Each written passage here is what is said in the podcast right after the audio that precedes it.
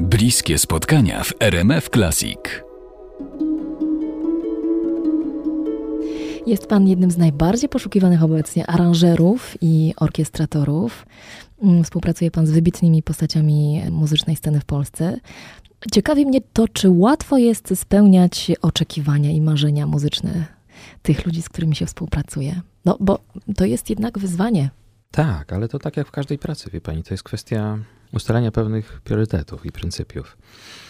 Wydaje mi się, że czasami trzeba narzucać pewną swoją wizję artystyczną, kiedy pracuje się z kimś, kto jest niedoświadczony, kto jest młody, kto tak naprawdę troszkę się jeszcze porusza jak, jak ślepy w gąszczu elementów, o których nie ma pojęcia. Więc wtedy ktoś taki jak ja jest osobą, której powinien zaufać i, i, i ja wtedy również w, w poczuciu pełnej odpowiedzialności i uczciwości wykonuję pracę, którą od początku do końca narzucam i, i jakby jestem pewny, że mm, nie robiąc soliście, wokaliście czy instrumentaliście, dla którego piszę, nie, robię, nie robiąc mu krzywdy, myślę o tym, żeby efekt końcowy był jak najbardziej zadowalający dla, dla nas obojga, prawda? Żeby przedstawiał solistę w naturalny dla niego sposób, żeby nie wtłaczać go w zupełnie obce mu, nieautentyczne ramy.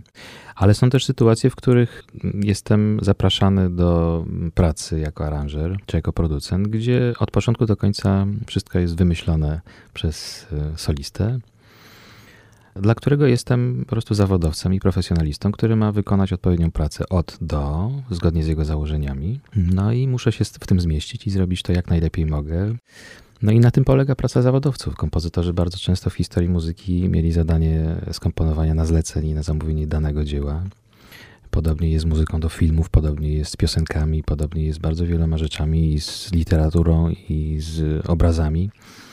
E, więc czasem można sobie pozwolić na więcej swobody i więcej wolności, a czasami jesteśmy po prostu zawodowcami, którzy, którym ufa się, że, że, że dysponują pewną wiedzą, narzędziami i zrobią to jak najlepiej zgodnie z oczekiwaniem zamawiającego. Wzięty zawodowiec, posiadacz 14 złotych i platynowych płyt, współtwórca sukcesu płyt Ryszarda Rynkowskiego, Ewy Małas-Godlewskiej, Edyty Geppert, Maryli Rodowicz i innych. Więcej piszemy o tym na podstronie programu.